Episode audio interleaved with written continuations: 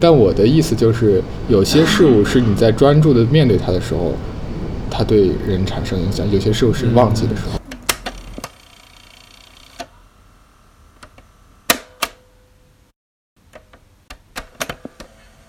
比如 Aristotle、Plato、Kant 这些，尤其是后面，先不说前期的作品，尤其是后期德国的作一些作家的书籍，嗯，往往需要你有非常深的精神力，就持续的和它接触，才能比较好的理解它。那样的文本就需要你持续的以一种精神力和以和它拮抗，然后那个过程中会逐渐的适应它那样的强度。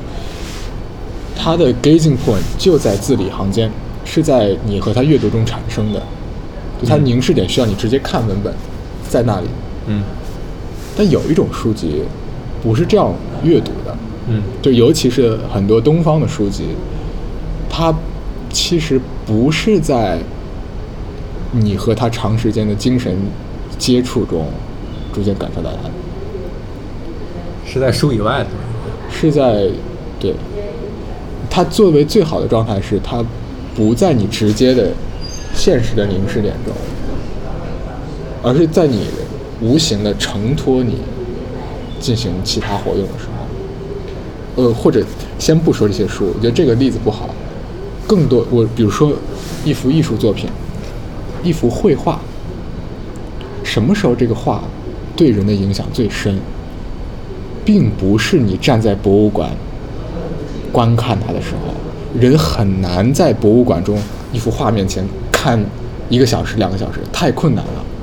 而且你对它几乎那个影响不一定是好的，不一定特别有效果。这换句话而言，博物馆把那些绘画展示出来，让就是让你长时间去看它，这个目的有问题。因为那个画的风格和它的状态真的影响你的时候，往往是你忘掉忘掉它的时候。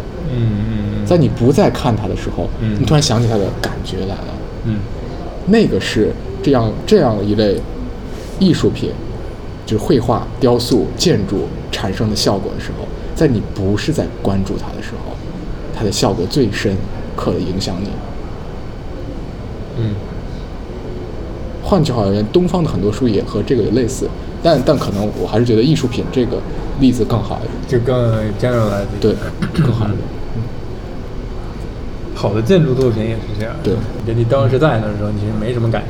嗯。那过一阵儿，你就发现，我我靠，这印象太深了。它是有一个，有一个回响的一个状态。嗯。所以我这么说，其实是觉得那些办展览，其实是一种误解。绘画在干什么？那你看祖母托那个怎么做的吧？怎么做？祖母托那个非常令人期待。还还没做完，